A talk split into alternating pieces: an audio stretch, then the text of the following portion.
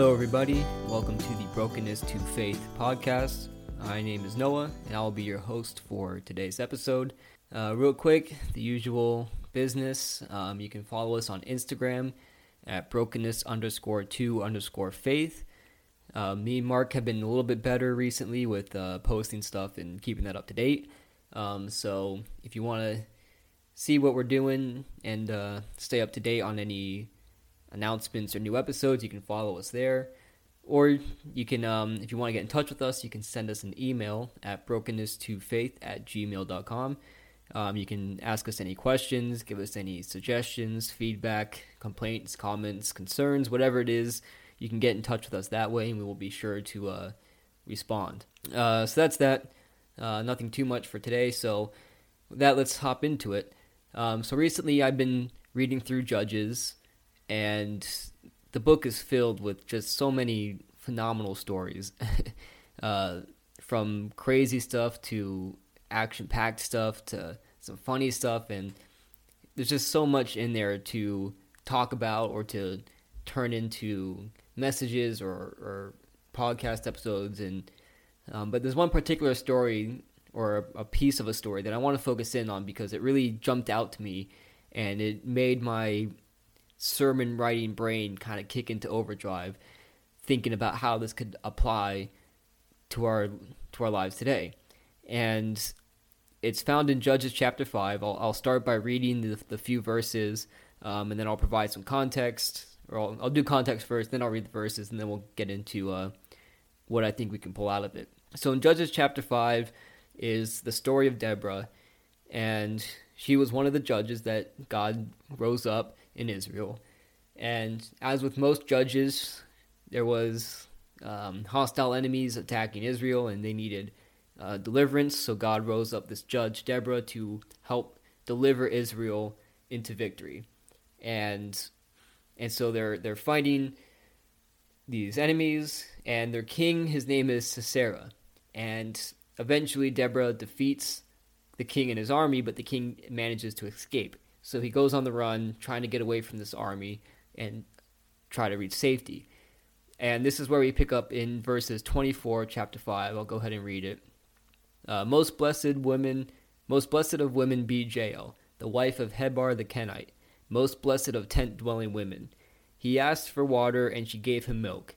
In a bowl fit for nobles, she brought him curdled milk. Her hand reached for the tent peg, her right hand for the workman's hammer. She struck Sisera, she crushed his head, she shattered and pierced his temple.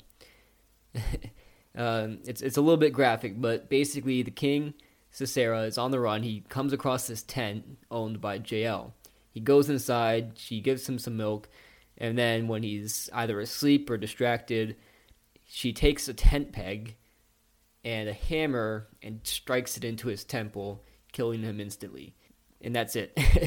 uh, the the chapter ends after that. The, a few more um, verses talking about kind of the aftermath, but this is where I want to focus on these three verses and, and Jael's story because I think you know we can pull out a lot of things that we can apply today. And and you might be thinking how what what can we get out of a, uh, this person using a tent peg to kill a king? Uh, you'll be surprised. Um, there's three particular areas uh, that I think can be used practically today, and I'll go through each of them, and yeah, we'll see what we can get out of it. Um, the first thing that I think is important is location. Now, the Bible doesn't tell us specifically where Jael's tent is, but we can assume that wherever she was was the right place to be. You know, she was in the path of the king. You know, she probably was close to wherever the battle took place. She was wherever she was, she was in the path of the king. Uh, more importantly, she was at her tent. She could have been out collecting water, she could have been out doing some kind of errands, but she was there to receive the king into her tent. Now, why does this matter, right? Why do I bring this up? Well, because location matters as Christians in two senses of that word. One, physically, where we are matters. Whether it's our day to day whereabouts, such as are we going to church as often as we can. And obviously, things happen. You might have work issues or family things that come up. But if your church has, say, you know, a, a weekend service and a midweek service and a Bible study, then we should be making an effort to be at all of those if we can. Now, if your church, like the one I go to, has three services, you don't have to be at every one of those three services if it's the same service. But if there's different midweek services or Bible study groups, we should be making an effort to be there. Why? Because we don't know when the king, if you will, with air quotes, is going to walk into our tent. And if we're in the wrong place or we're not at our tent when that happens, then we're going to miss out. We're, we're going to miss out on, on the opportunity to do what God wants us to do. And so our physical location on a day to day scale matters, but in a grander scheme, it also matters, right? For example, I've been in Phoenix for the past uh, year or so for school. Uh, most of you probably know that's why we've been doing, me and Mark have been doing separate episodes. And I believe that this is where I'm supposed to be. But if I did not believe it was where I was supposed to be, then I should try to rectify that. Because if I'm not where God wants me to be, if I'm not in the right location, that I might miss out on something that He has for me.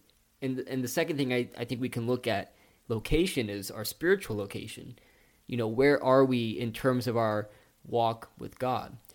Are we in a place where we are in His Word and we are experiencing Him and we are worshiping on a day to day basis? Or are we kind of lost in, in the desert or, you know, somewhere else other than there? You know, are we spiritually in the presence of God as often as we can? You know, because that will matter. When we're talking about seizing opportunities, which is what this portion of the passage is all about, then we need to be in the right location spiritually. We need to be in a place where we can be in the presence of God as often as we can, so that if there is something He wants us to do, we are ready to do it. Now, you might be asking yourself, well, how do I know I'm in the right spot? Well, I, I don't know what to tell you. I, I can't tell you where the right place is for you to be because it's going to be different for each person, right? Not everybody needs to be in the same physical location as I am or the same spiritual location as I am. All I can really tell, tell you is that we just need to keep seeking God despite where we feel spiritually or where we are physically. And hope and have faith that God will show us where He wants us to be, or assume that where we are is okay with what God wants, as long as we're doing what the Bible says and we're, you know, doing as much as we can. That's sometimes all we can do, and we just have to kind of patiently wait while staying busy, if that makes sense. But I want to move on to the the second thing that I see in this passage, and I already mentioned it. Right, this these few verses are all about opportunity, right? When the king came into Jael's tent, she took the opportunity to kill him. She knew that this man was an enemy of Israel. This, uh, she knew that this man was somebody that God was against, and she took the opportunity that was presented her. Right now, for us, it might not look quite the same way. Like you might not need to keep a a tent peg on you because you might have to jam it into somebody's temple. But we, in that same kind of sense, we don't know what will enter our tent at any given point in time, right? If we can assume that we're in the right location and that we're spiritually and physically where God wants us to be to the best of our ability to know where that is, then we have to be ready for whatever comes into our tent. Because if we're where God wants us to be, then He's going to use us. He's going to do something with us and we don't know what that is. We don't know when that's going to be. And we have to be ready. We have to be prepared and equipped for when something comes into our tent.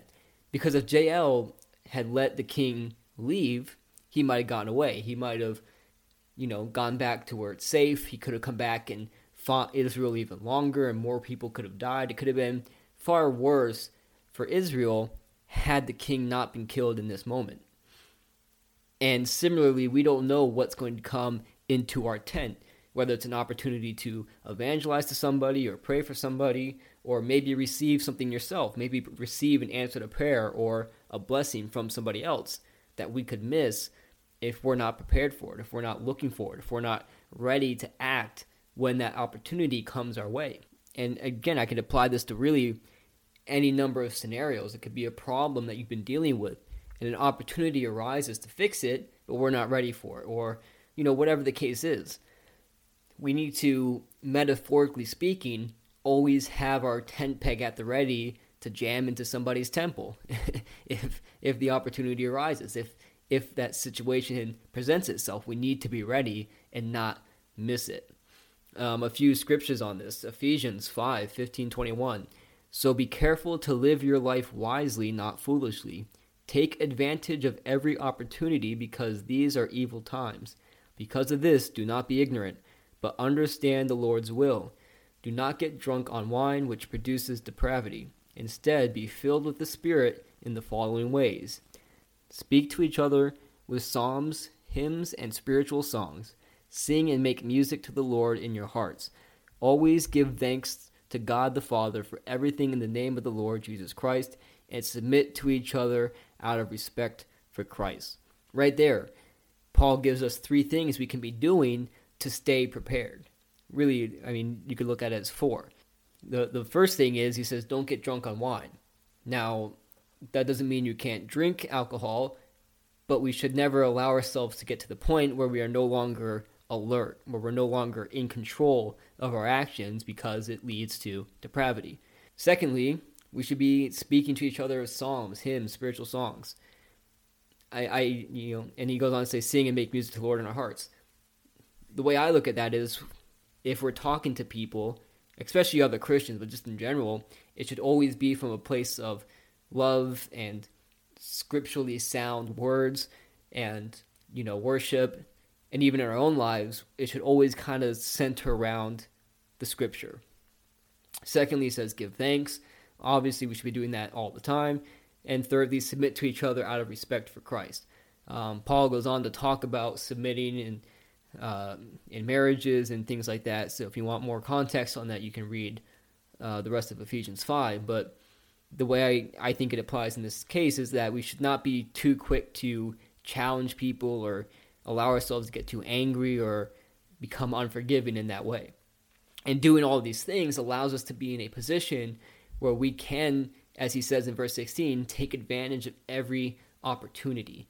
If we allow ourselves to get drunk and lose our conscious control, if we allow ourselves to depart from scripture, if we stop giving thanks, if we don't submit, all these things can pull us out of a position where we can act, where we can take opportunities and do something with them, and not allow ourselves to miss out on what God has for us or potentially opportunities for God to use us in somebody else's life. Secondly, we see in 1 Peter chapter 3 verse 15, but sanctify Christ as Lord in your hearts, always being ready to make a defense to everyone who asks you to give an account for the hope that is in you, yet with gentleness and reverence. And we see him say that, you know, we have to be ready to make a defense because, again, at any point, somebody could walk into our tent and say, hey, why are you a Christian? Or hey, can you answer this question for me? And if we're not prepared to seize that opportunity, that person will walk out of our tent and we might never see them again. We might never get a chance to talk to them again, and they might never speak up again. And so it's important that we are preparing ourselves for whatever opportunity comes our way. Now, we can do this by surrounding ourselves with godly people who can encourage us and who can teach us and who can correct us. Uh, we can do this by reading scripture and, and memorizing scriptures and learning it more. Um, we can do this by being in mindsets of prayer throughout the day.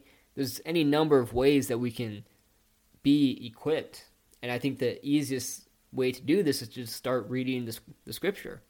And in doing so, you'll be challenged, you'll you'll grow, you'll be corrected, and you'll start to see, okay, what do I need to do to be an equipped Christian, to be somebody that is ready to seize the opportunities that come my way.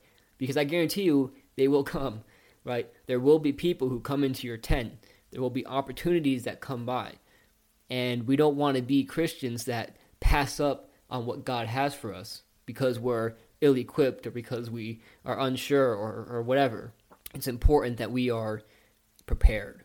And the last thing I want to focus on here, and I'll spend my time here as we close, is in the the passage here, uh, verse twenty four. Jael, excuse me, Jael is called a the blessed of women, most blessed of women. And again, she's later called blessed of tent dwelling women.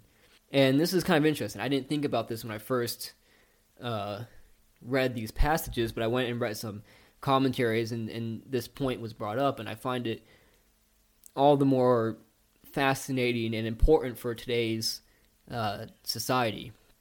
And it can be broken down into two parts. First is the blessed, right? Jael is called blessed. Now you might think, well, why is this a big deal? She did what God wanted her to do.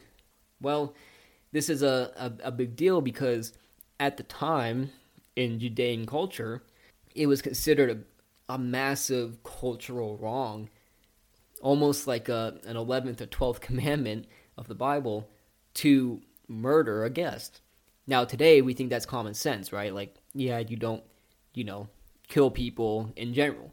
But at the time of in Judea, murder wasn't necessarily as uncommon as it would be today or as frowned upon as it is today in the sense that you know you could kill somebody and nobody would really be able to stop you and they wouldn't be able to catch you or anything like that right like it was a different time where conflict and fighting was more commonplace however if somebody was a guest in your home despite what issues you might have with them it was considered unthinkable to harm that person when they're a guest in your home. Yet here we see Jael do just that. The king is a guest in her home and she kills him. Not to mention it was a king, right? Like this guy was the king of a nation. And for him to be a guest in your home and to kill him was like the greatest offense and cultural wrong that you could do at this time. Yet she's called blessed. I saw one person say this her obedience to God was greater than her obedience to tradition or custom. And and that's just as true today for us as it was for Jael at this time. We need to be more obedient to what God says than to our society, our tradition, our customs, our culture. Even if it means doing something that is considered wrong or offensive within the eyes of society, if it means obeying God, then that's what we need to do. And similarly, there might be something that society and, and custom says to do that the Bible says don't do. And we need to be able to put God first and obey God first, and then we can obey the rules of society as they see fit. And that's exactly what Jael did. She obeyed the will of God first and foremost and put her obedience to customs secondary to that. If it were the other way around, then she would have treated the guests kindly, she would have taken care of the king, and she would have allowed him to leave and go on to do whatever he would have done. But she took the opportunity and said, I have to obey God first and foremost and not let this opportunity that He has given me be wasted because I don't fully obey Him. And she she acted. Now, that's not to say that we have to completely cut ties with society or culture. So long as it doesn't interfere with the Word of God, then it's okay. It's it's fine. Especially if you're in foreign places or places with unfamiliar culture, it's important to adapt and to be respectful. Again, so long as it doesn't interfere with the Word of God. And then the the second part of this phrase that's used to describe Jael She's called the Blessed Woman. And the Bible makes it a point to clarify that Jael was a woman. Now, why does this matter? Why is this important? Why am I bringing it up? Well, because the Bible is showing us that the glory of the kill, right, of taking out this king, went to a female. And in the time that this was written, this was a big deal, right? For a female to be the one to kill the king and take the glory of that kill for herself was considered incredibly wrong and disgraceful and and and not okay. now in today's society obviously things are different and, and we might not think the same way, but for them this was a major, major disgrace. Even earlier in the book, uh, in Judges 5, we see Deborah talk about uh, uh, or rather prophesy that the glory will go to the hands of a female when she's talking to one of a, a male general, and and she's almost kind of rebuking the general in a sense, saying like, look, like you're not going to get the glory for this battle because it's not about that. And so rather than God giving it to this guy, he gave it to a female. Now, how does this apply in today's day, right? What what does this matter for us today? Well, I think it's easy for us, not just as Christians, but just as people, to discount somebody because of external features or or even internal features. Um, you know, but that's not the case within the Bible because Jael is not the only case, at least in Judges, of somebody that society would cast aside that God used. I mean, you have the case of Gideon just a few chapters later. He was the weakest of his tribe, and yet God used him for great things. In in later on in the New Testament, you have Timothy. Uh, Paul says in 1 Timothy chapter 4, verse 11 and 12, Prescribe and teach these things. Let no one look down on your youthfulness, but rather in speech, conduct, love, faith, and purity, show yourself an example for those who believe. And this applies, I think, today almost as much as anything else I've said so far. And that is, is that, especially as Christians, but just as people in general, we need to be willing to accept those in society that we might have negative perceptions of. In the case of Jael, it was because she was a woman. In the case of Timothy, it was because he was young.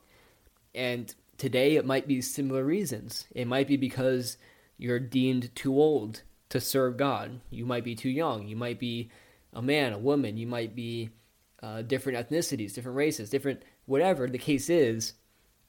It can be easy for us as people to throw aside certain individuals because they don't fit our own perceptions and our own perspectives, or because they don't fit what we think the Bible is looking for, or, or whatever the case is. And this can be wrong for many reasons that I, I don't want to spend too much time on. But one, we see God uses all kinds of people, right? He uses Jael, he uses Gideon, he uses Moses, who had uh, speech impediments, he uses, you know, Abraham, who was a landless nobody, you know, he uses Timothy, he uses Paul, who was a, a murderer and a persecutor. I mean, he uses all kinds of people that we would look at today and think, really? you want to use this person? And it's important that we are not becoming too judgmental and too quick to judge people and cast them aside. And, and James talks about this as well, talking about showing partiality and, and favoritism towards people. And he says, look, you know, if, if you give certain preference to the rich man but not the poor man, that's no good. Like you're you're just as guilty yourself of, of sins and of, of wrongdoing as any other sinner, you know, when, when you do that. And and again, this might look different today with our own societal norms and, and, and what we deem normal, but it's important that we kind of take a step back and look in the mirror and say, hey, am I treating somebody differently or discounting their ability to serve God because of their external appearances or their uh, gender, race, ethnicity, age, things like that? Or am I somebody who is willing to hear out what these people have to say and give them a chance? Now, that's not to say that everybody is fit for ministry or evangelism or discipleship or whatever, right? We all have different fruits and different talents, but it's important that we are at least willing to give people the chance and that we're not too quick to, you know, write them off because of those issues. And similarly, maybe you're somebody who is in that position where you feel like you're not given a fair chance because of that. And all I can say is just be patient. And like Paul says to Timothy, let your speech, your love, your faith, you know, be an example. And in time, people will recognize that. If you stay the path, stay with, with what God wants, then you can show these people how how and why they're wrong. And eventually the opportunity, much like with Jael, will come. You know, I guarantee you, Jael was not thinking, "I'm going to kill a king this this morning," but the opportunity came, and she took it. And you might be thinking, "Man, God, I'm never going to get the chance to preach or to to share my faith or to start this ministry that I want to start." But the fact is, it could be any day now that that person, that or rather that opportunity, will walk into your tent. You know, it could be years, it could be days. But we need to be prepared for when it does so that we don't miss it. It's moments like this when I'm reading the Bible that I often wonder was there somebody before Jael that we don't hear about? like, was there another tent that the king walked into, stayed for a night, and left before he came to Jael's tent? I, I don't think so, but it's entirely plausible that there was somebody else who had the opportunity to be that person, but they didn't take it, and the opportunity went to Jael. You know, and and I guess in closing, my encouragement is is that let's not be people who are who never get to seize the opportunities that God has for us. We might not be famous or, or ever receive the credit that we're due, but that doesn't matter. You know, what matters is that we did what God wanted, that we can get to heaven and have Him say, You did what I asked you to do. Good job, my servant, you know? And, and that to me is, is reward enough. you know, even if our names are never recorded or anything like that. We just need to be prepared. The importance is that we are constantly prepared for what will come into our lives any day. You know, most days will just be boring days, nothing will happen. But you never know when that day is going to come where God calls on you to go talk to somebody or gives you the opportunity to achieve a goal of yours or a dream of yours. And we don't want to be people who give up on that, who fail to see the opportunity. So I, I give you this challenge as my last thought. Let's be Christians who, when something comes into our tent, we can grab our stakes and our hammers and we can stab that opportunity right in the temple. Let's be Christians who are, are in a, a positive sense, are aggressive and are, are seizing opportunities and are not allowing things to just pass by because of our own insecurities or because of our own self doubts or because of, of what society might think or say. Let's be people and Christians who can seize opportunity and be equipped and prepared and in the right place to handle those opportunities when they arise. Thank you guys for listening, and I'll catch you in the next one.